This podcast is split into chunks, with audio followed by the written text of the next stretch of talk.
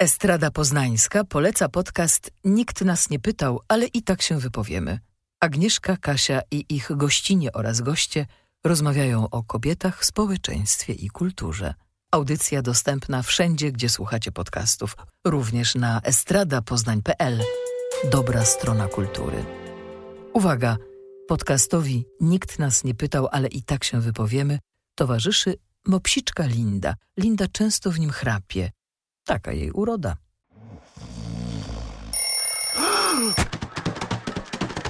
Nie spać, słuchać. Podcast serialowy Estrady Poznańskiej. Zapraszają Pat Tomaszewski i Kuba Wojtaszczyk. Dzień dobry, to 68 odcinek podcastu popkulturalno-serialowego Nie spać, słuchać. Dziś mamy pierwszego gościa mężczyznę. Tak jak się jakoś złożyło, że zawsze były gościnie u nas w podcaście. Ciekawe, jak będzie wyglądała zatem ta rozmowa. Na pewno fascynująco. za chwilę połączymy się, za chwilę, za kilka chwil połączymy się z Kasprem Bajonem, który jest scenarzystą serialu Royst i Royst 97 i porozmawiamy o tym, jak pisze się polskie seriale premium. No trochę jestem tego ciekaw, nie ukrywam. Nie możemy przestać rozmawiać o Royście 97, najpierw z Magdą Różdżką, teraz z Kasprem, no ale faktycznie e, może i warto, ponieważ, znaczy może, na pewno warto, ponieważ jest to jeden z lepszych polskich seriali ostatnich lat. A przede wszystkim bardzo ciekawa postać, której w polskiej telewizji, no, ze świeczką szukać. Kto, Kasper czy, czy, czy Ania Jas? Anna Jas. Kaspra może by było łatwo było znaleźć. Dobrze. W takim razie faktycznie e, dawno nie było, dawno nie dyskutowaliśmy o serialu dokumentalnym. Teraz mamy taką możliwość, ponieważ 13 lipca na HBO Go zadebiutował serial Złap i ukręć web, który to jest oparty na serii podcastów Ronana Faroła na temat jego śledztwa mającego na celu złapanie czy skazanie Weinsteina, tego legendarnego producenta Hollywoodu, na tym, że po prostu jest sexual predator i do domu, do więzienia. Jest to bardzo ciekawy zabieg. Najpierw Ronan Farrow otrzymał Pulitzera za swoje śledztwo, które opublikowano w New Yorkerze. Śledztwo, które robił początkowo dla stacji NBC, która nagle z niewiadomych przyczyn na początku powiedziała, że tam nie ma co publikować, to że to jest jeszcze niedokończone i to jeszcze dużo do wypracowania. Ten sam tekst wziął e, do redakcji New Yorkera, która od razu to opublikowała, otrzymał Pulitzera, napisał książkę właśnie pod tytułem Złap i ukręć łeb, szpiedzy kłamstwa i zmowa milczenia wokół gwałcicieli. Taki jest polski tytuł e, tej książki. Na podstawie tej książki zrobił podcast, a teraz na podstawie tego podcastu zrobił serial dokumentalny HBO. Bo zobacz, jak jedną rzecz można rozszerzyć, by nie pozwolić umrzeć konwersacji, która powinna być cały czas toczona. Nie wiem, czy miałeś okazję przeczytać książkę Donana Faroła, Złap i ukręć łeb, Catch and Kill? Nie. Widzisz, a ja miałem i to jest lektura fascynująca, bo ją się czyta, ona jest dokumentem, która czyta się ją jak dobre śledztwo kryminalne napisane przez na przykład Claytona. Bardzo polecam. Dla mnie to jest. Myśl, cały czas, jakby w, e, oglądając e, ten serial, myślałem o tym, e, jak z jednej rzeczy, jak długo z jednej rzeczy można odcinać kupony.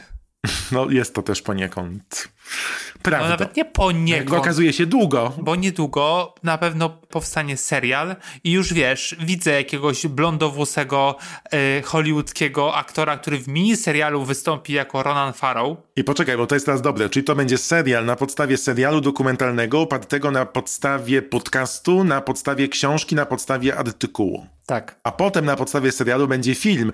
Na podstawie serialu, na podstawie serialu dokumentalnego, na podstawie podcastu, na podstawie książki, na podstawie artykułu. Podoba mi się. Proszę mnie nie zrozumieć źle, bo ten temat jest bardzo ważny, że faktycznie te kobiety dostały głos, doprowadziły, odważyły się postawić swoją karierę na szali, albo nawet, wiesz, te kariery często były już w grobach tak naprawdę, bo, bo Harvey Weinstein e, doprowadził do tego. Kariery w grobach, ty to masz, nie tak pisarz, nie? Od razu słychać. No bo taki trochę jest.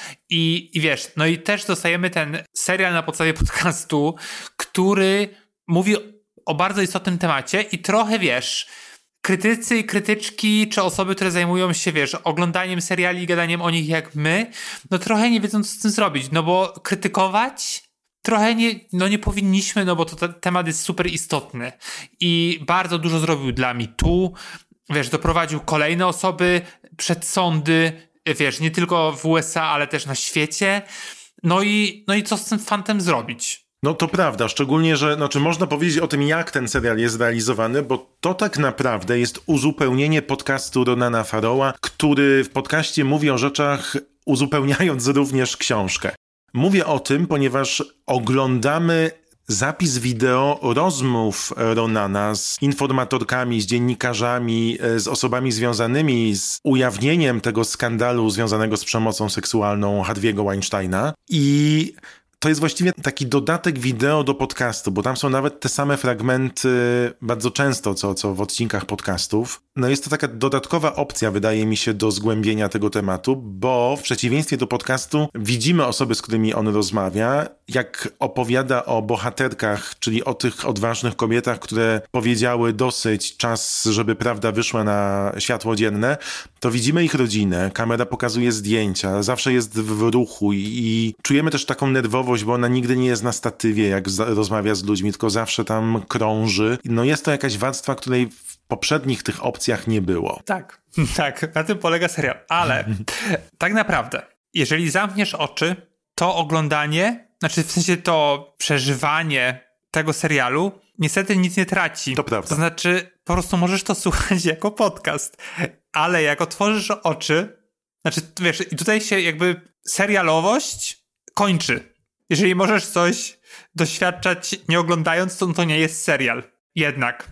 Ale wtedy, jak otworzysz oczy i zaczniesz oglądać, no to powiem ci, to nie jest najwyższych lotów produkcja. Bo jak widzisz sobie półeczkę albo szafkę ze zdjęciami i widzisz, jak kamera lata po tym blacie, pokazując ci te ramki, no mówisz sobie, no ile można? Dajcie mi jakieś jedno statyczne ujęcie, żeby oko mogło się zatrzymać. Ono jest non-stop w ruchu. Tak, ale też na przykład mówią o policji, że dajmy na to, znaczy jedna z tych kobiet idzie na policję. Pewnie to była Ambra Gutierrez, która tak, tak. była tą pierwszą, którą uciszono, modelka no i mowa o policji, no to mamy zdjęcie, ilustrację, yy, badży, nie? Jakby w sensie tego odznaki, odznaki policyjnej. policyjnej. No super.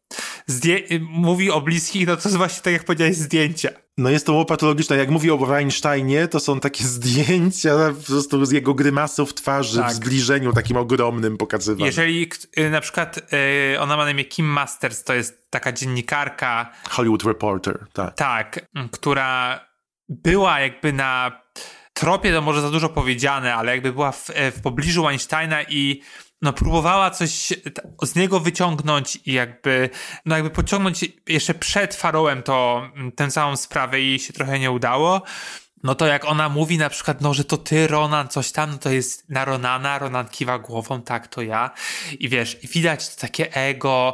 No nie wiem, ja wiem, że to jest temat super istotny i to się dobrze w sumie ogląda. Bo to jest fascynująca historia. Jest opowiadana zresztą jak pewna opowieść książkowa kryminalna, bo po nitce odkrywamy kolejne etapy. Zaczynamy od tej modelki, Potem dochodzi reporterka, dochodzą asystentki, dochodzi rozmowa z Harvey Weinsteinem przez telefon i rzeczywiście to się ładnie rozwiązuje e, kryminalnie i to się świetnie tematycznie też ogląda. Bardzo sprawny, jak na takie, taką skomplikowaną sprawę, sposób pokazuje o tym, jak tuszuje się przypadki przemocy seksualnej i jak czasami ta determinacja dziennikarska gra kluczową rolę w, w takim ujawnianiu tych przypadków. No natomiast forma, w jakiej to jest podane, no zostawia wiele do życzenia, wydaje mi się, w, w, tej pozycji serialowej. I potem sobie zobaczyłem, kto jest producentem, nie wiem, czy widziałeś to, tego serialu. I razem z HBO robi to firma World of Wonder, która też robi RuPaul's Drag Race. Więc jestem bardzo ciekaw, którzy operatorzy albo w jaki sposób budowano tę opowieść wcześniej, żeby, żeby właśnie te elementy odznaki i inne, takie dosyć proste wrzucić w ten ekran. Nie mam pojęcia, Pat, ale obiecuję ci, że w RuPaul's Drag Race nie ma oznak, od, odznak. Chyba, że, chyba, że robią musical, czyli wcielają się w jakieś postaci i robią musical dragowy. Ja miałem też takie wrażenie, że po prostu dla tych osób, które nie przeczytali książki, nie słuchali podcastu i generalnie nie czytają, mogą sobie to obejrzeć. A mi się bardzo podoba, że Roland jest zawsze, jak tylko on mówi coś, to jest przebitka na to, że on siedzi przed komputerem, obok jest mikrofon i on sobie patrzy w komputer. Od razu mi się przypomniała Fran Lebowic, która idzie po, w, ta, tak. w fragmencie ulicy Nowojorskiej i on dokładnie ten sam fragment jest chyba sześć razy pokazany. I zawsze, za każdym razem, jak jest rozmowa z gościem, to książka leży po środku. Tak. No ale to faktycznie jest takie dziwne uczucie, bo tak. zobacz, śmiejemy się, śmiejemy, temat jest niezwykle poważny i rzeczywiście sposób realizacji tego serialu, przynajmniej dla mnie, trochę burzy tak, całą... Powagę. Tak, całą e, powagę tej książki. To jest właśnie tak. najgorsze w tym, że jeżeli oglądasz coś, co jest tak istotne i tak straszne e, i opowiada o rzeczach, które nie powinny mieć miejsca i wiesz, i te kobiety faktycznie były uciszane przez lata, e, uciszane, ale też jakby molestowane i to, co się z nim działo. Jeżeli ty oglądając to uśmiechasz się pod nosem, bo widzisz takie zagrywki producenckie, czy tam wiesz, operatorskie, whatever, no to coś tutaj nie gra. Dlatego mówię, że to, że dobrze, że to zauważyłeś, że my się już podśmie podśmiewujemy z tego e, i dobrze, że to złapałeś, bo, bo my nie, nie powinniśmy zabierać jakby, wiesz, istotności tego wydarzenia. Tak, I, absolutnie. E, to jest w tym wszystkim naj, najtrudniejsze, bo to jest właśnie, te, chodzi o to, tak jak powiedziałem na początku, że to jest taki trochę, e, taka zagrywka HBO i zagrywka w, tamtej drugiej stacji, czy tam tej, tego biura, tego, tej firmy producenckiej, że po prostu nie możesz o tym powiedzieć źle, bo nie, bo nie wypada, bo to jest tak ważne. Ale jednocześnie, jednak, halo, żyjemy w globie, w globie, w dobie po prostu... Ja jeszcze nie żyję w grach. że jednak konsumpcjonizm dzień dobry. I z każdego tematu możesz po prostu czerpać zyski, by na każdym temacie możesz zarabiać. Nawet obrabiając go x razy. I wiesz, jeżeli nawet mówimy, wspomniałeś o RuPaulu, no to RuPaul jest tutaj świetnym przykładem po prostu, że wiesz, 48 sezon RuPaul's Drag Race jest ciągle to samo. I wiesz, i można. Więc może Ronan Farrow, wiesz, też może sobie e, odcinać kupon. Okej, okay, jakby to jest jego broszka i gratuluję mu że może to robić.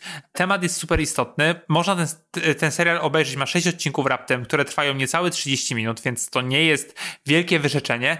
I jeżeli, nie wiem, chcemy sobie przypomnieć ten temat, y, coś sobie, wiesz, usystematyzować, no to jak najbardziej y, można to zrobić na HBO. No i tyle. To, o czym mówi ten podcast, ta książka, ten artykuł, to są straszne rzeczy. Tam są ujawnione nagrania Hadwiego, jak zaciągał e, Amber akurat Gutierrez do swojego pokoju i mówił nie, nie niszcz przyjaźni ze mną przez pięć minut. I niektóre rzeczy po prostu przechodzą prosto do szwiku kostnego, a jest to tak podane, że niestety trochę traci to na wartości. I bardzo mi przykro jest to powiedzieć, bo ja pamiętam jak czytałem tę książkę, a potem jeszcze słuchałem audiobooka i to było fascynujące do śledzenia, ile rzeczy tam, ile organów jest zaangażowanych, bo tam przekupieni są prokuratorzy, telewizja NBC, tam są nawet służby izraelskie, które tworzą tajną służbę mającą na celu ochronić interesy Weinsteina. No, no to jest cała sieć konspiracji i kłamstw, która powoli wychodzi na powierzchnię. A tu w tych taśmach, właśnie przez to, o czym ty mówiłeś i o, czym wspomnieliśmy, trochę się to mam wrażenie gubi. Więc książka tak, absolutnie ten artykuł tak, podcast tak, a to tak niekoniecznie. No ale z drugiej strony wiesz, jednak y, ten serial daje, znaczy daje, no przypomina twarze na przykład, nie? Że te, przypomina, no jakby słuchając podcastu, to musisz sobie googlować te, y, te dziewczyny, te kobiety czy te osoby kobiece. Tutaj y, faktycznie y, no masz podane to wszystko i możesz sobie po prostu usiąść na 29-8 minut no jeżeli nie czytałeś, ja, ja nie czytałem książki. Podcastu nie słuchałem, tylko czytałem artykuł. I e, później jakieś takie, wiesz, doniesienia me mediowe. I oglądałem po prostu na YouTubie jakieś tam rzeczy. No i byłem z tym e, może nie na bieżąco, ale znałem kontekst. Tutaj mogę sobie po prostu to usystematyzować, więc wiesz, to, to jest rzecz może i zbędna dla ciebie, dla mnie, no powiedzmy, ale jakby też nie odbiera, nie możemy jej całkowicie odebrać takiego, no po prostu jest, można do tego dotrzeć, obejrzeć i no nie wiem, no rozmyślać, wiesz. Tak, bo ogląda się to bardzo tak sprawnie. Widziałeś wszystkie odcinki?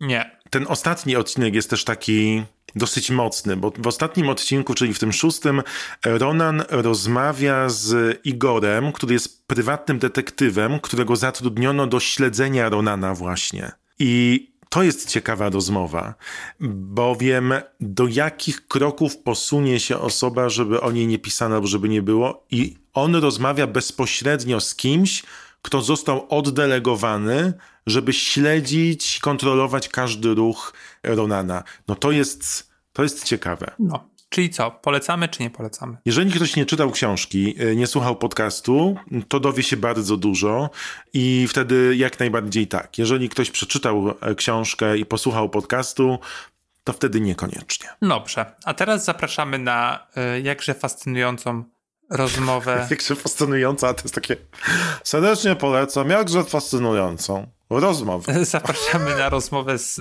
Kasprem Bajonem, czyli scenarzystą Royce i Royce 97, ale również reportażystą, scenarzystą filmowym i reżyserem. Asystentem reżysera i uwaga, co wyczytałem i o to na pewno go zapytam, autorem przekładu Anny Kareniny. No.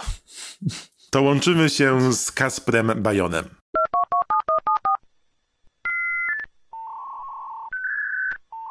I dzień dobry, nie jesteśmy już sami. Z nami jest Kasper Bajon, scenarzysta Roysta i Roysta 97. Dzień dobry, hej. Cześć, miło mi, hej. Mamy do ciebie bardzo dużo pytań.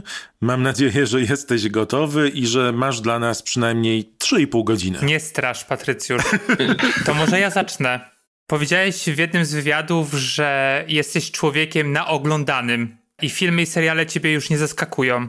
W takim razie co, jak staraliście się z y, reżyserem Janem Holubkiem złamać w Royście 97, żeby on był inny niż wszystkie seriale? Znaczy wiesz, to jest tak, że ja powiedziałem, że, że, że, że jestem naoglądany i one mnie nie, nie zaskakują, ale nie zaskakują mnie pod względem takim fabularnym, w sensie to, co mnie gdzieś zaskakuje najbardziej, to jakiś świat e, na przykład, tak? Czyli miejsca, gdzie, w których nie mm, jestem zabierany, których nie znam.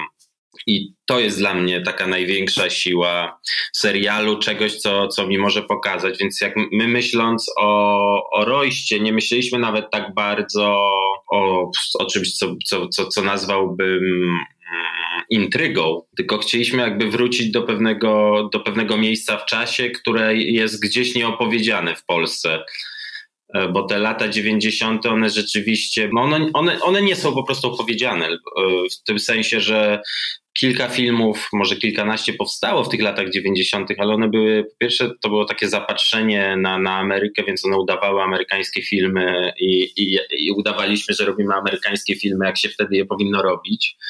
Były opowiedziane z punktu widzenia właściwie mężczyzn wyłącznie i byli to mężczyźni e, dość też specyficzni. Myśmy wracając do, te, do tych lat 90., jak myśmy siadali przy, przy, przy myśmy ten drugi sezon wymyślali właściwie jednocześnie z pierwszym w jakimś sensie. Znaczy pierwszy po, po, powstał, był napisany, już zaczął powstawać. My z Jaśkiem wtedy zaczęliśmy jakby pracować nad drugim, jednocześnie pewne rzeczy już, już umieszczając w pierwszym, e, mając nadzieję, że kiedyś będzie drugi. No wtedy podjęliśmy tę decyzję, że przeskakujemy do tych lat 90., no bo, bo one są dla nas, dla nas zaskakujące, a poza tym one w jakimś sensie były czasem zaskakujące. Znaczy to, to, to, to, to był jakiś czas, czas kompletnie dziki, y, bardzo interesujący i gdzie wszystko ze wszystkim się łączyło. Mm, no i wtedy z, rozmawiając o tych latach 90., zaczęliśmy rozmawiać o tej powodzi, bo, bo powódź jest jakby też taką okolicznością e, nie, mm, nie do końca jakby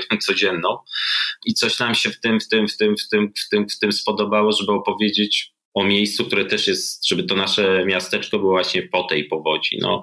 Więc e, tak myślę, że, że, że to jest to, coś, czego szukam, jakby staram się no, gdzieś zawsze w serialach, które oglądam, e, bardziej w serialach niż w filmach, bo trochę jednak ja tu jest pewne dla mnie rozróżnienie w oglądaniu filmu, w oglądaniu serialu i też w robieniu jednego i drugiego, ale w serialach, no to czekam czegoś takiego, co mi to opowie, czymś, co mnie zaskoczy. Znaczy, że bardzo dla mnie ważne jest to naddane coś w serialu, że ja dostaję coś, czego nie tylko jakąś historię, tylko dostaję coś jeszcze więcej, tak? E, coś, coś, o czym nie wiedziałem, coś, o czym się dowiaduję, albo coś, o czym słyszałem, co jest dla mnie pogłębione. Te lata 90.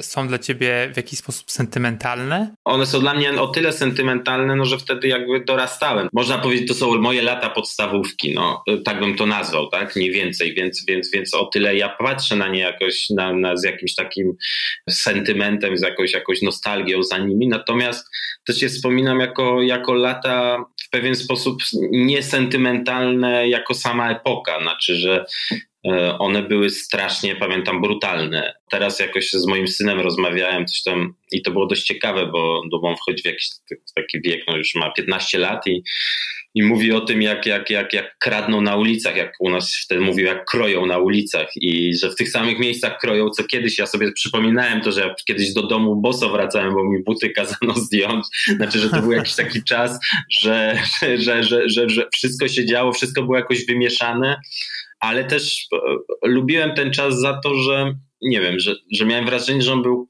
właśnie ta cezura to jest pewnie 95, 97, ale że do tego czasu one były jeszcze trochę demokratyczne w tym sensie, że to rozwarstwienie społeczeństwa jeszcze tak nie postępowało, że ja pamiętam, że dla mnie takim czymś ciekawym było to, że myśmy mieszkali na, z rodzicami na, na, na warszawskim Ursynowie, gdzie no, gdzie wszyscy mieszkali. I tak koło 98 mam wrażenie, zaczęło się to, niektórzy zaczęli się wyprowadzać, zaczęli mieszkać w innych osiedlach, zaczęli mieć domy pod Warszawą, a część już zostawała na tym osiedlu, tak? I, to, i, i nagle to można było zobaczyć, tak? Że to, że to się nagle zaczęło rozjeżdżać, ale do tego pewnego momentu one były gdzieś tam wszyscy byli razem, jeszcze, jeszcze, jeszcze z tej komuny wychodzili, tak? I to, to, to, to było dość ciekawe, więc pod tym względem jakoś sentymentalnie na, na nie patrzę, no jakoś tak powiedziałbym z takiej lewicowej perspektywy. Kiedy ja sobie przypominam lato 9-7, bardzo pamiętam ten moment powodzi, bo krótko po niej nagrano piosenkę Nic naprawdę, nic nie pomoże. nic naprawdę,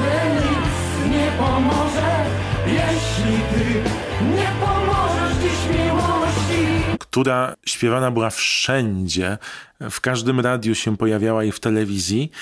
I wystarczyłoby oprzeć tylko na tej piosence ten scenariusz i też już by było coś dobrego. A tutaj, przynajmniej to zweryfikujemy, podajecie, że całość oparto na scenariuszu filmu Mord Pawła Maślony i Marcina Wrony. No i wiadomo, serial jest większym dziełem niż film, więc ile z tego mordu w tym serialu jest i jak wyglądał ten cały proces adaptacji, bo wydaje mi się, że to jest bardzo ciekawe zagadnienie. To jest tak, no tam abstrahując już od samej arytmetyki, bo to jest tak, że scenariusz miał około 90 stron, e, scenariusz serialu tego miał 300 stron, no więc my jakby już same to 200 stron, 10 stron dodaliśmy od siebie. No to wzięliśmy, mm, wzięliśmy dużo postaci, e, wzięliśmy pewne zawiązanie akcji i trochę nas, nas do tego scenariusza klimat przekonał. My zmieniliśmy jakby intrygę, zmieniliśmy trochę, trochę też bohaterów, e, ale też dużo rzeczy zostawiliśmy. Dał nam taki rozpęd, tak? I myśmy zaczęli jakby myśleć e, w oparciu o to, jak tam, tam był scenariusz rozpisany na, na, na przykład na dwóch policjantów, my się zastanawialiśmy, jak to trochę zmienić. On się dział w ogóle trochę później, myśmy, myśmy to cofnęli, zaczęliśmy zastanawiać się, jak te postaci, które, które mamy, które wiemy, jakby jakie są, gdzie są, gdzie chcemy, żeby doszły, wpleść w to wszystko. Tak mi się wydaje, że to oczywiście jest duże uproszczenie, co powiem, ale że powiedziałbym, że tak jak, jak jest, jest tak, że mniej więcej dla mnie seriale mniej więcej składają się takie sześciodcinkowe z trzech wątków, e, takich głównych, tak? które, które gdzieś tam się przeplatają, ale są ten. No to ja bym powiedział, że tutaj jeden z wątków ma największe, e, powiedziałbym taki kryminalny, największy, jakby zawdzięcza najwięcej chłopakom, tak? Z, I temu scenariuszowi Mord. Mm, też go pozmienialiśmy, ale on nam dał taki rozpęd i też drugą, drugie mm, spojrzenie na tę inną historię. No, ja co do takich technicznych spraw, to ja, ja w ogóle lubię adaptowanie. Znaczy, mm, wydaje mi się, że to jest ciekawe, bo, bo to jest jakieś takie zmierzenie się czas, czas, czasem jak coś przepisać, coś zrobić, coś tutaj. Tutaj on był, scenariusz już był bardzo filmowy, więc to było łatwiejsze, no bo czasami jak się adaptuje książkę czy cokolwiek, to, to jest większy problem czasami, bo bohater może powiedzieć jest mi smutno i my mu wierzymy, że jest mi że jest mu smutno, natomiast na ekranie to trzeba jakoś pokazać, więc to jest jakieś takie pewne takie wyzwanie, które jest ciekawe, no w ogóle takiego poruszania się pomiędzy jednym a drugim medium. No. Tutaj to było dość filmowe, więc, więc no, na przykład e, wątek Jehowych jest, jest w dużej mierze wzięty, e, wzięty od Marcina i Pawła, bo mm, też myślę, że oni tak, szczególnie Marcin, no jak go znałem, no to były takie jego klimaty, tak bym to nazwał, tak? Takiego pogranicza, powiedziałbym, tych miejsc styku, gdzie nie wszystko da się wytłumaczyć, tak? Więc, więc tak to było. Tak? No więc myśmy jakby to wzięli, mieliśmy już pewne klocki i zaczęliśmy to pogłębiać. Dużo e, postaci zmieniać, cały czas je jakby mm, coś im dodawać, e, próbować zastanawiać się, kim one są. To, to, to myślę, że w ogóle w serialu jest dużo ważniejsze. W sensie mam takie wrażenie w ogóle, że z serialu no, dlatego tak teraz coraz więcej aktorów przechodzi moim zdaniem na stronę. Takie było poruszenie, że Kate Winslet zagrała w serialu i ten po prostu serial dużo bardziej, bardziej bazuje na postaci. No, film może bazować na scenach. Ja sobie wyobrażam film, w którym który można zrobić, którym który będzie świetny, wyjdzie i wcale te postaci nie będą jakieś takie mocne i tak.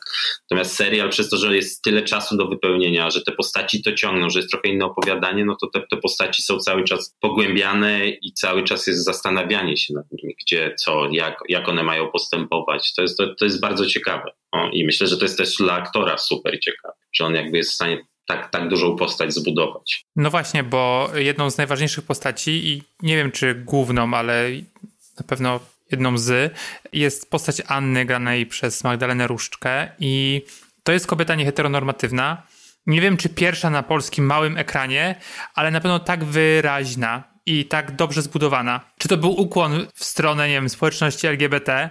Czy co cię zainteresowało, czy was zainteresowało w, w tej postaci, że i w jej nieheteronormatywności, że ją wprowadziliście do serialu, co mnie się bardzo podoba, to że nie ma tłumaczenia, o, ona jest lesbijką, albo rozumiesz, że to jest po prostu y, przyjęte jako no, coś normalnego, jak powinno się przyjmować. A zazwyczaj jednak twórcy mają taką, wiesz, tendencję do tłumaczenia. Tak, tak, szczególnie to, to się zdarza jakby w Polsce to jest sprawa, a to nie jest żadna sprawa. Znaczy, rozumiesz o co mi chodzi, że to jest jakby, dlatego też nie chcieliśmy to, że to jest sprawa i my tu będziemy robić e, sprawę z jednej strony. Z drugiej strony, e, wydaje mi się, że te lata 90. też były dość, dość interesujące, bo one były takim czasem, mam wrażenie też pewnej obyczajowej e, wolności, że pewne rzeczy były jakby właśnie nie były sprawą inne rzeczy były sprawami, które powinny być sprawami. One jeszcze wtedy, oczywiście pewne rzeczy się już rodziły, pewne napięcia, ale to jeszcze nie było, nie było coś takiego, co, co jest e, w ogóle kwestią komentowania, czy, czy, czy, czy, czy, czy teraz obecnie w Polsce to jest w ogóle kwestia oceny i, i jakiejś strasznej nagonki, tak? co, co, co gdzieś tutaj e, dla mnie to jest, to, to jest o tyle interesujące, że myśmy, jak myśmy pisali tego Roysta, no to już wiadomo jaki klimat w Polsce panował, ale on jeszcze był, jeszcze to było trochę tak, a byliśmy trochę w tym wycofani, nie, nie, nie pozwalano sobie na tyle, na ile teraz sobie jakby yy, szczególnie władze pozwalają. Po drugie, mi się wydawało zawsze, że to jest coś, yy, jak obserwuję moje koleżanki lesbijki, z którymi, z którymi, z którymi się przyjaźnię i ten, to one jakby są dla mnie ciekawymi postaciami, ponieważ ja, to, to, to jest moje osobiste zdanie, że w Polsce będąc e, osobą nieheteronormatywną, która do tej nieheteronormatywności w sposób właściwie ewidentny się przyznaje. Wymaga tak dużego, powiedziałbym, mm, takiej dzielności, takiej nieskazitelności, takiego codziennego stawania właściwie w konfrontacji ze wszystkim tak naprawdę. W każdym konfrontacji ze wszystkim. Po prostu od jakichś śmiesznych docinków, e, które niby są niewinne, a jednak e, coś tam mają. Przez, no wiadomo, jakąś społeczną nienawiść. Po to, że trzeba cały czas tłumaczyć, kim się jest. E, cały czas to jest jakoś wyciągane, że, że te osoby mają w sobie, powiedziałbym, coś takiego, nazwałbym to, użyję heteronormatywnej kategorii, ale pewnej rycerskości, że, że one są dla mnie nieskazitelne, tak bym powiedział, e, w tym sensie, że, że, że bardzo im ufam, bo wiem, jak, jak, jaką codziennie walkę toczą. I taka bohaterka, która toczy taką walkę gdzieś tam i jakby pokazuje to, nie boi się tego, wchodzi w pewną, w pewną, w pewną jasną, jakby, jak, w pewne jasne zderzenie, z, z, chociażby w naszym przypadku z komentarzami z, z, na komisariacie na przykład, tak? no to mm, wymaga bardzo takiego dużego, dużego, e, dużej wierności sobie. Tak? Więc to, to, to jest dla mnie coś, coś, coś bardzo. Z jednej strony, no bo to jest trochę tak, no bo jak, jak się pracuje nad, nad, nad pewnym tekstem, e, no to, to szuka się pewnego napięcia, konfliktu. I w Polsce jest tak, że taka osoba, która jest pociągana za swoją, nie wiem, powiedzmy, seksualność, niebinarność, nie wiem, na, za, za, pociągana jest jakby do ciągłego określania się tak naprawdę i po, do określania się, e, a właściwie jest tak jakoś ciągle się obcha, żeby się określiła w sposób nie taki, w jaki chce się określić, bo to jest, to jest jakby coś takiego. Wydaje mi się, że, że, że, że coś takiego jest tym, że ten konflikt jest już na dzień dobry. Znaczy on jest, on jest po prostu i to jest, to jest przy pisaniu, to jest świetne, ale to jak się tak popatrzy na, na, na naszą rzeczywistość, to to jest bardzo smutne. W sensie, że u nas są, że to jest po prostu to, to jak po, po, powiedziałeś. Ja nie wiem, nie, ja tu nie chcę, wiecie, w jakoś zadufany sposób zabrzmieć, ale rzeczywiście wydaje mi się, że w polskiej telewizji to jest jakby nieprzerobiony temat. I jeszcze mógłby być dużo, dużo mocniej, głębiej e, przerobiony.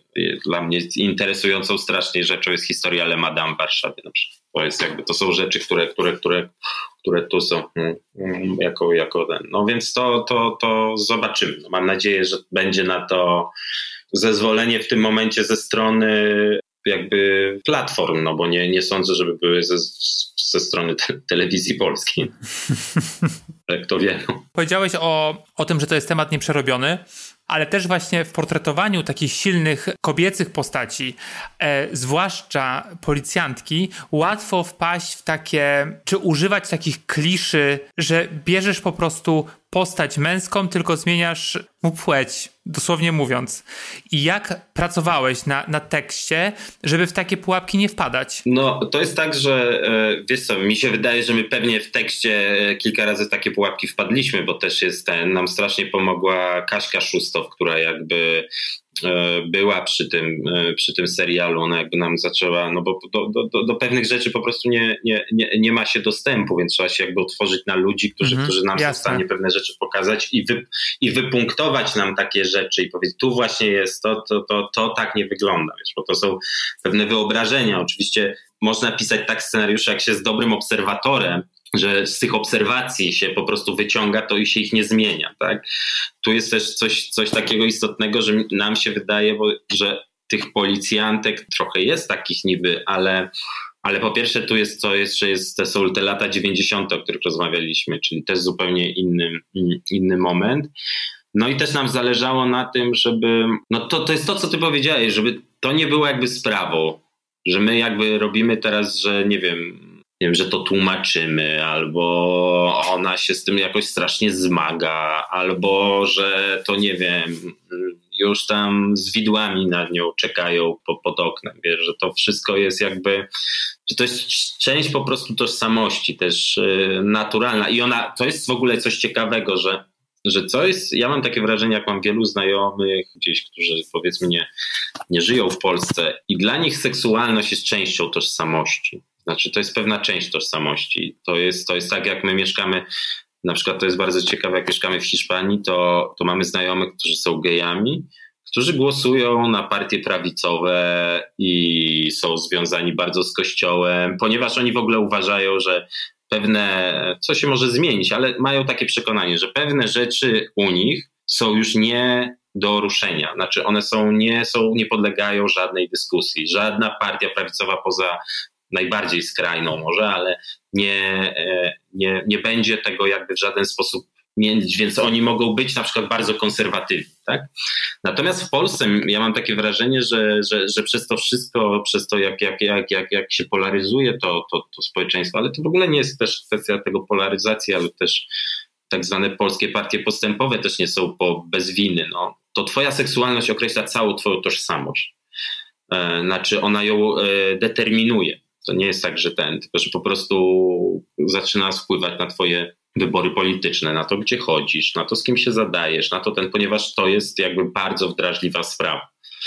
I my tutaj trochę chcieliśmy taką mieć bohaterkę, jeszcze licząc na te lata 90., że że ta seksualność będzie tylko fragmentem jeszcze jej tożsamości. No, że ona oprócz tego ma jeszcze trzy inne, cztery inne bardzo ważne elementy tej swojej tożsamości, która ją buduje, tak? Żeby tu nie, nie, nie kłaść na, na to jakoś takiego wielkiego, wielkiego nacisku i tak jakby nad nią, nad nią pracowaliśmy że po prostu e, nie robiliśmy, nawet przy pracy, jak z Jaśkiem rozmawialiśmy, czy, czy ten, nie robiliśmy z tego halo żadnego w sensie takim, tylko no, no to, to jest ten, no to ona tak, wiesz, że, że to, to i to wtedy no, mi się wydaje, że dość naturalnie przychodzi taka, taka praca. No. A która postać była dla was do pisania najtrudniejsza? Była taka w ogóle? Mi się wydaje, że tak jak pamiętam, że to też jest trochę tak, że komuś się pisze coś łatwiej drugiemu kogoś innego, tak? Ale mi się wydaje, że w tym sezonie Piotr nie był łatwy do pisania, Zarzycki. Mm, że, że tutaj, tutaj było coś takiego. To jest trochę też tak, że jak się,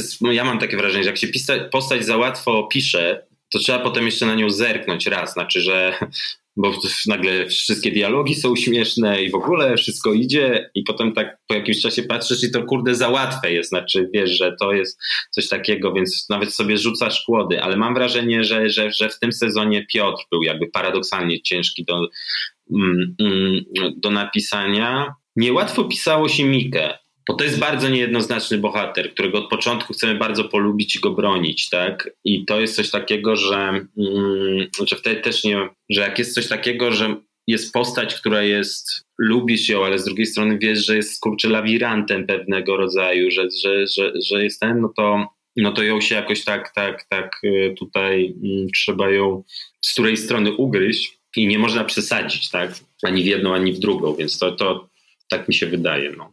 Że to są takie rzeczy, które tutaj e, się ciężej pisało. Odpowiedziałeś na niezadane jeszcze pytanie dotyczące Miki.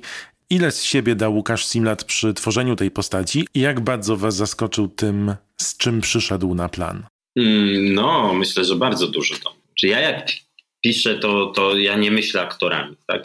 Jasiek trochę zaczyna e, częściej myśleć, wie kogoś, zaczyna przymierzać, coś tam zaczyna, już pod koniec, też już jak wie, jacy są aktorzy, to się ta praca trochę inaczej zaczyna albo myśli o czymś. Ja mu mówię, żeby mi tego nie wrzucał, bo jakoś mam zawsze wtedy jakoś ten, nie, nie myślę, ale mnie, mnie bardzo zaskoczył. Znaczy mnie zaskoczył też e, on sam jakby, jak się zmienił e, i nie wiem, jak tego Mikę w sobie znalazł. bo, bo, bo jakaś jest, mam wrażenie, jakaś, jakaś głęboka, głębokie pokrewieństwo między, między postacią a aktorem. Tutaj, nie, zupełnie, zupełnie nam nieznany, więc bardzo nas tutaj, ale dużo włożył, w sensie dużo włożył i oni super e, z Magdą jakby się skonfrontowali w takim sensie, że, że, że, że tutaj widać, że, że jest, no więc, więc, więc, więc myślę, że, że bardzo wyciągnął tutaj, tutaj tę postać, tak? No bo w scenariuszu to jest postać, która powiedzmy no ma, ma, ma, ma swoje problemy z artykułowaniem, no i ma te powiedzmy przygody, które, które oglądamy, no ale jednak to jest jeszcze język cały czas. No to jest jakby my nie wchodzimy w pewne rzeczy, że on tak będzie miał taką fryzurkę, że, że, że, że, tak się będzie ruszał, że będzie miał taki, ta, ta, ta, taki zaros, a nie inny. On zaczął ten, no to chyba tak jest, że zaczął tę postać tworzyć i ona zaczęła jakby już żyć własnym życiem, już się gdzieś tam oderwała. Tam jest taka scena na początku na przykład, że on idzie przez te rozlewiska i wpada do wody. I to się wydarzyło kompletnie przypadkowo, no, że, że on szedł, szedł, potknął się, wpadł tam, wyszedł i to już tworzy tę postać, no bo on taki jest, no ten papieros mu wypadnie, tu wpadnie, tak? No ale jak trzeba, jakby, jakby jest gdzieś tutaj e, skuteczny, tak? Nawet, nawet, nawet, bardzo skuteczny w sensie działania jako, jako postać, tak?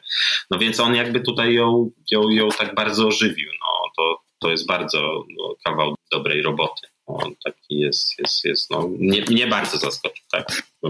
Pamiętam, jak mi Jasiek puścił pierwsze takie, jeszcze właściwie fragmenty pomontowane, to jeszcze nie było ten, to ja byłem bardzo zaskoczony tym, co Simlat z tego zrobił. Pozytywnie zaskoczony. A czy od początku e, był taki zamysł, żeby przełożyć te akcenty, że teraz na pierwszy plan wypychacie e, nowe postaci, a te z poprzedniego, tak można powiedzieć, sezonu zostaną trochę w, w tle, czy, czy to wyszło mm, naturalnie? Po pierwsze, my chcieliśmy mm, zrobić coś takiego, że mieliśmy taki pomysł, żeby jednak ten, ta druga część była też możliwa do obejrzenia bez znajomości pierwszej części. W sensie ona wiadomo, że ona jest, jest dużo traci wtedy, ale, ale, ale ta, takie było założenie. Poza tym zastanawialiśmy się, czy poszukać jakichś nowych bohaterów i chcieliśmy mieć nowych Wydało nam się, ja lubię na przykład, to, to oczywiście nie jest do końca przypadek Roysta, ale lubię takie seriale, które są są pewnym formatem, mają pewną, są, są pod tym samym tytułem, ale na przykład zupełnie wymieniają e, historię bohaterów. Nie wiem, mówię o,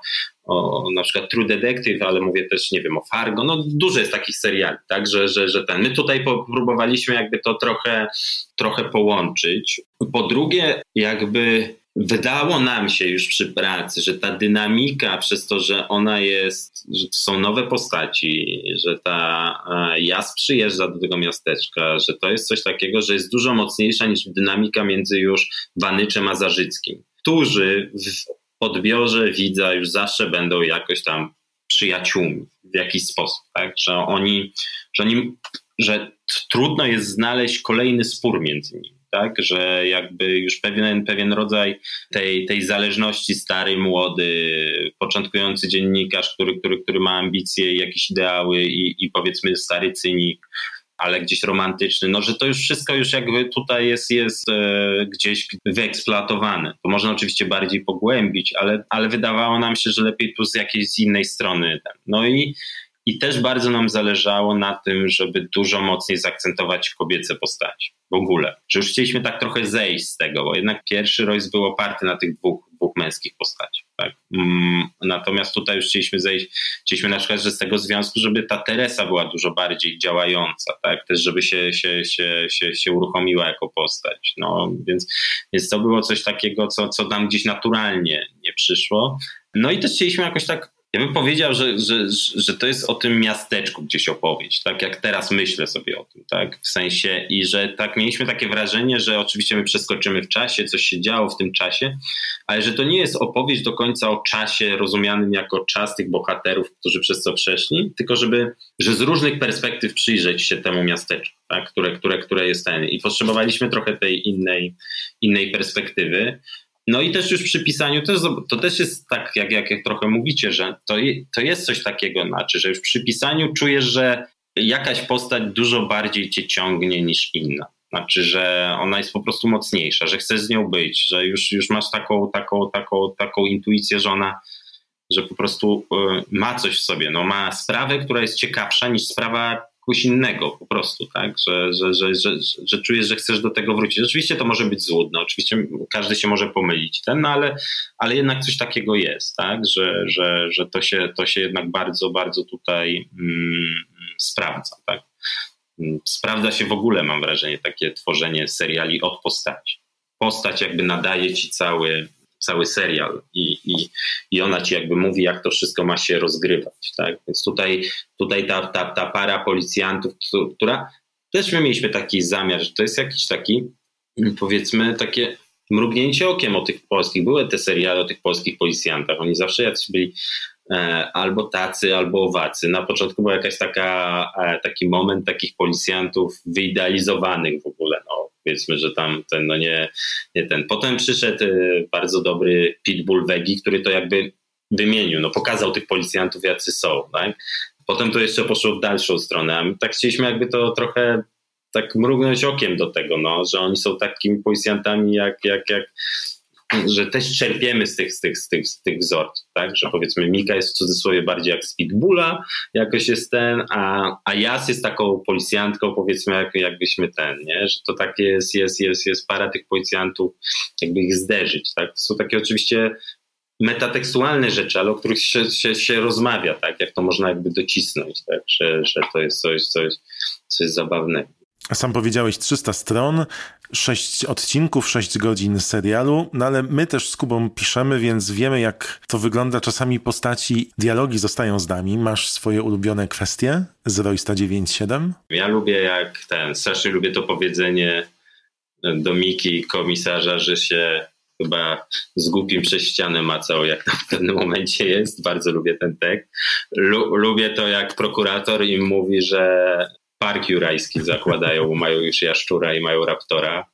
Jest tam kilka rzeczy. E, lubię taki tekst, to jest zupełnie, zupełnie dziwny, że e, Jas się pyta Teresy, jakim jest znakiem Zodiaku, ona odpowiada kozioł, bo mi się kiedyś coś takiego zdarzyło i nie wiem, lubię to po prostu, że ona w ogóle jest ten i mówi nagle kozioł, więc tam jakieś takie rzeczy mam, tak, że są, są e, ten. No bardzo lubię i to jest tekst dodany już, już na planie.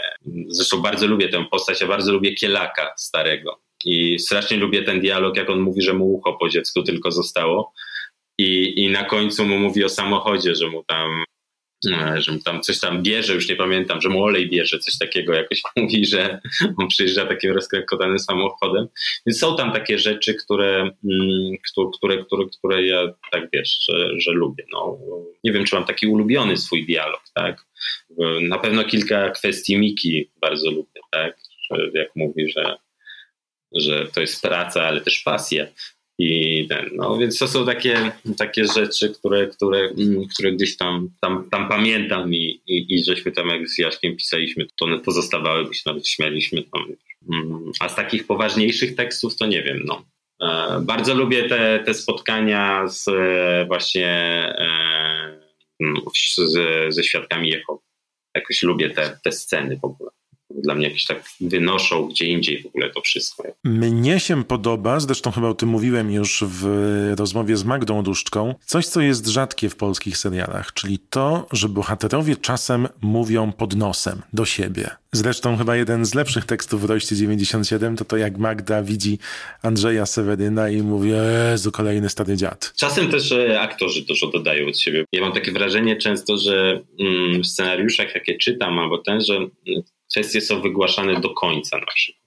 Ja bardzo lubię, jak kwestie są urywane, że nagle ktoś coś mówi, to się kończy, ktoś mówi, że nie ma den. I te pod nosem teksty też lubię, bo może to jest kwestia charakteru, że mam wrażenie, myślę, nie, trudno mi mówić tu za Janka, ale ja strasznie często mówię pod nosem, albo wiesz, i, i mówię takie najgorsze rzeczy po prostu, których się wstydzę sam przed sobą. E, czasem coś powiem, czasem to na przykład, nie wiem, ktoś z moich bliskich usłyszy, to się do, do, do wiesz, nie, nie mówię o nich, ale jadę, nie wiem, autem, coś tam powiem o kimś na ulicy i wydaje mi się, że to jest bardzo polskie i, i, i, wśród takich bohaterów to jest, to, to, to jest ten, no coś tutaj, coś tutaj powie. Szczególnie, że one są przeważnie, ja mam takie doświadczenie z tym i to robiliśmy jakby, że one są jakby potem weryfikowane w inny sposób. Znaczy, że, że to pierwsze wrażenie, jak ten stary dziad że tak naprawdę no Wanysz ma swoje lata, no ale trudno go nazwać tak naprawdę starym dziadem, no, że, że jest ten, że on tam, tam potem jej pomoże, tak? że jest, że jest ten, że to pierwsza reakcja jest potem i potem jest takie, wiesz, no my mieliśmy tam, no tam, tam, tam, tam to, to często to rzeczywiście jest, ale to mi się wydaje, że to jest takie prawdziwe. Ja to na przykład wolę Chociaż nie, to też trudno mi powiedzieć, bo mówię, że mm, czasem się zdarzają w serialach, serialach głośne myślenie, czyli bohater mówi, co myśli, w sensie na przykład jest sam w pokoju i ten. Ale jak to jest dobrze poprowadzone, dobrze napisane i ten, to, to też czasami działa, bo też ludzie czasem głośno myślą. Moja babcia głośno myślała na przykład bardzo, jak wszystko mówiła, co wkłada do lodówki. Jak wkłada, o teraz masło włożę do lodówki, a teraz mleko włożę. Ojej, to się chyba wszystko popsuje zaraz, tak? Więc, więc to jest jakby, nie, więc też nie mogę tak powiedzieć, no. Więc to są rzeczy, które mnie gdzieś tutaj mm, wydaje mi się, że są fajne. No, w takim, żeby właśnie ten, tych kilka żeby to też nie było takie teatralne czasami, nie? te dialogi są takie, że, że, bohater musi jedno wygłosić, drugi musi na to odpowiedzieć, oni sobie tam razem rozmawiają, zawsze to jest do końca dopowiedziane i potem schodzą ze sceny i, i tyle. Nie? Kiedy robiliśmy research i przeglądałem twój profil na serwisie Film Polski, to dotarłem do informacji, że jesteś również przy pierwszym rojście autorem przekładu Anny Kareniny. Tak, no. e, tak, my musieliśmy tam po prostu fragment przełożyć, a była taka kwestia, że e, sprawami do tłumaczenia, już nie pamiętam o co tam, tam, tam chodziło i chodziło po prostu, żeby ten dany fragment został przełożony.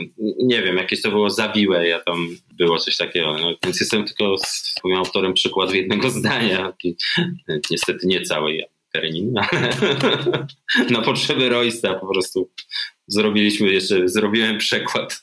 No ale wiesz już, z oficjalnym kredytem. No więc tak, tak. No ale to też baza film polski. No dobra, to mamy pierwszą część, mamy drugą część. Czy szykujecie e, trzecie rozdanie? To ja może dodam, czy myślicie też o tym jako o powieści wielowątkowej na wiele sezonów? Nie możemy dużo mówić na ten temat. Eee, mamy jakiś pomysł i o czymś myślimy dość intensywnie, ale żeby to była opowieść na wiele sezonów, wiele, wiele wydaje nam się to bardzo, bardzo, bardzo mało prawdopodobne. W sensie takim, że moim ukochanym serialem jest The Deuce, czyli to się chyba w Polsce nazywało Kroniki Times Square. On był rozpisany na trzy sezony i uważam, że był świetnie rozpisany na te trzy sezony i uważam, że takie trzy, czterosezonowe seriale są, jeżeli są tak pomyślane, to są, e, no to po prostu się sprawdzają. Tak? No bo, bo też Royce nie jest takim serialem właśnie, który można, ja mam takie wrażenie, może się mylę, ale można ciągnąć cały czas, ponieważ on jest oparty na trochę innym opowiadaniu niż to.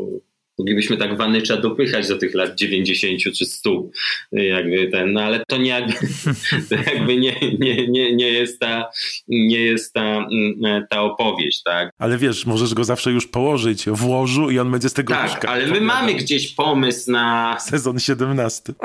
To jak ktoś na film Webie na, na, na, napisał, tak, że tam chyba ktoś mi mówił, że jest 97, a gdzie jest pozostałych 95 sezonów. E, więc my e, gdzieś my, znaczy my mamy dość dużo rzeczy, powiem tak, mm, wymyślonych mieliśmy zawsze wymyślonych i one jeszcze są. E, Royce 97, on jakby już dużo dopowiada, ale są jeszcze pewne rzeczy cały czas, których myśmy nie opowiedzieli i które chcielibyśmy opowiedzieć, no tak powiem, no, że są nam, nam potrzebne i to są dość, to jest ciekawe, bo jak rozmawiam z nie, nie, nie, którymi to jeszcze, mm, tu mam wrażenie, że dużo osób tego nie czuje, że jeszcze jest wiele rzeczy niedopowiedzianych, ale my wiemy, że jest i to są dość ważne rzeczy, które powinny jeszcze zostać, e, powinny dostać szansę na, na dopowiedzenie i myślę, że to by było jakby na tyle wtedy. Ale to tak mówię jakby bardzo enigmatycznie. Tak, szczególnie, że zostawiliście pewne elementy, drzwi otwarte, furtki, nawet tej historii i mamy tą tajemnicę związaną z morderstwem, którego de facto nie rozwiązała, zanim została zesłana, więc można to pociągnąć jak w drugim sezonie Broadchurcha. Tak, tak, tam jest jeszcze, jest, jest, e, no Jas jest jedną z tych, z tych furtek, między innymi, że ona ma jeszcze tam pewną rzecz, którą mamy i jest jeszcze parę takich ten, ale mamy ten, e, w sensie, w sensie co, coś tam, jakieś pomysły mamy, myślimy, rozmawiamy z Jankiem, zobaczymy jak to się wszystko potoczy, no bo to wiadomo, nie wszystko jest od nas zależne. Trzymamy kciuki e, w takim razie, bo to jeden z lepszych polskich seriali, e, przynajmniej w ostatnim czasie. Ja oczywiście pochłonąłem od razu. Staram się dawkować seriale jednak, bo ich jest sporo, ale tutaj no nie mogłem się powstrzymać. Będziemy pewnie kończyć, Pat, chyba czy coś jeszcze masz do dodania? My z Kubą jesteśmy bardzo krytyczni, jeżeli chodzi o polskie seriale. Tu oglądało się to przyjemnie, chociaż muszę przyznać, że za drugim razem lepiej wszedł mi ten Royce 97 niż za pierwszym. Tak jak bardzo mi się podobało poprowadzenie postaci Anny Jas, przy pierwszym oglądaniu miałem wrażenie, że postać grana przez Dawida Ogrodnika w tym nowym sezonie ma problemy ze stawką. Przynajmniej do piątego odcinka czułem, że nie mamy tam presji czasu, jakiegoś celu konkretnego w, w tym bohaterze. Takie miałem odczucie przy tym pierwszym oglądaniu. Natomiast w piątym to już ładnie poszedł wiatr w żagle. I wiem, że to jest trudne, i tak poszło ładnie. Dzięki wielkie, bardzo, bardzo się cieszę. Ja też jeszcze powiem, że my myśleliśmy a propos tej stawki, że, mm, że ją jakby przeniesiemy na Teres. Znaczy w tym sensie, że on powinien być ja nie mówię, czy to wyszło, czy nie, tylko też nie chcę mówić, tylko mówię, że, że jego stawką na początku jest życie osobiste, ale też mam czasem wrażenie, że nie zawsze życie osobiste jest stawką taką, która, no, która tak chwyta. No. W sensie, wiecie, jeżeli rozumiecie, co mam, co, co mam na myśli. Ale dzięki wieki. Mnie się bardzo to podobało, że jednak właśnie Teresa e, została tak poprowadzona, a nie inaczej. Nie spodziewałem się takiego rozwiązania. No i dla mnie to super gra. Zazwyczaj kończymy nasze rozmowy z gościami, gościniami pytaniem, co teraz czytają, co oglądają, co mogą polecić naszym słuchaczom i słuchaczkom. Co teraz czytasz, co oglądasz? Skończyłem czytać takie właściwie eseje, można powiedzieć biograficzne, ale eseje o Józefie Konradzie, Józef Konrad i narodziny globalnego świata. To wyszło już jakiś czas temu, ale jakoś teraz do tego usiadłem, miałem jakiś taki większy, większy czas i zacząłem czytać opowiadania dosłownie wczoraj e, Szandora Maraj i to, to jest jakby, to są takie moje jedną książkę skończyłem dwa dni temu, teraz tą zacząłem czytać. Co oglądam? No, e, oglądałem teraz całkiem niedawno Nędzników po raz drugi, bo chciałem Kostkowi pokazać e, i, i, po prostu ten film mi się podobał, a też mi się kojarzył z latami 90. w tym sensie, że jak ja byłem e, dorastałem, no to wtedy Nienawiść była takim filmem, który po prostu wstrząsnął gdzieś tam nami, coś, coś, coś pokazywał, więc to, to obejrzałem tak się zastanawiam, jakie seriale ostatnio, czy coś takiego widziałem, co, co, co, co, co mógłbym. Jakiś czas temu widziałem, to się nazywa, to na Netflixie widziałem, to jest e, Seven Seconds, 7 sekund. To jest tak serial inspirowany tym ruchem Black Lives Matter, but, ale trochę, trochę wcześniej jakby się, mm, się dziejący. No i widziałem to, to się nazywa, możliwe, że po, po tytuł teraz, po ten, no bo to jest e, cytat z Jądra Ciemności, ale to jest to Wytępić te wszystkie bestie. E, to jest taki dokument, e, dokumentalny serial na, i on mi się podobał poza fabularnymi stawkami. Tak? Znaczy on jest, to jest jakieś takie, gdzie ja tam się zajmuję z jakimiś swoimi rzeczami i pisaniem, no to on tam porusza rzeczy, które mnie gdzieś tam, gdzieś tam interesują, więc to, to są takie, takie rzeczy, które mogę, mogę polecić. I, I to chyba wszystko, tak jak, jakbym z czystym sumieniem. No, nie będę już nikomu polecał Mern na HBO z Kate Winslet, bo myślę, że już nie trzeba polecać gdzieś, gdzieś tutaj, mm, ale to, ale to też widziałem, aczkolwiek e, muszę powiedzieć, że nie wiem, że, że szapoba kompletne i wiadomo, fenomenalny serial, ale mam inne seriale, które wolę. Tak? Nie było to gdzieś, gdzieś, gdzieś, gdzieś ten. No. Więc takie rzeczy. Teraz jestem jakby nie jestem, nie, nie mam mnie nigdzie, gdzie jest blisko kina, ale na, na jakieś takie kinowe wyjścia się, się szykuję i jakoś tam śledzę. Aczkolwiek muszę powiedzieć, że po tym czasie pandemii, która pewnie zaraz wróci, to jakoś to do kina chodzę rzadziej. Nie wiem, to jest ciekawe. Tak, ja mam tak samo. Tak, mam to samo. Że się e, odu, oduczyłem kina w jakimś sensie. To jest nieprzyjemne, ale tak jest, że na przykład, że też miałem wrażenie, że jak to wszystko ten, to innych rzeczy mi bardziej brakowało niż kina. Może dlatego, że można było zawsze obejrzeć filmy na, na, ten, na, na komputerze. Niektórzy pewnie mają rzutniki i to w ogóle ma, mają jakoś. Bardzo jestem ciekawy w ogóle tego, co się z kinem wydarzy. To, to jest, myślę, to, to, to, to może zajść duża zmiana. No to bardzo optymistycznie kończymy. I z tą fantastyczną wizją przyszłości bardzo dziękujemy Kasprowi Bajonowi, że znalazł czas, by z nami porozmawiać. Dzięki wielkie. A serial Royce 97 możecie oglądać na platformie Netflix. I będzie nam miło, jeżeli za tydzień również włączycie podcast Nie spać, słuchać. Na razie. Pa! Nie spać, słuchać. Producentem podcastu jest Estrada Poznańska. Wszystkie odcinki znajdziesz na estrada.poznan.pl.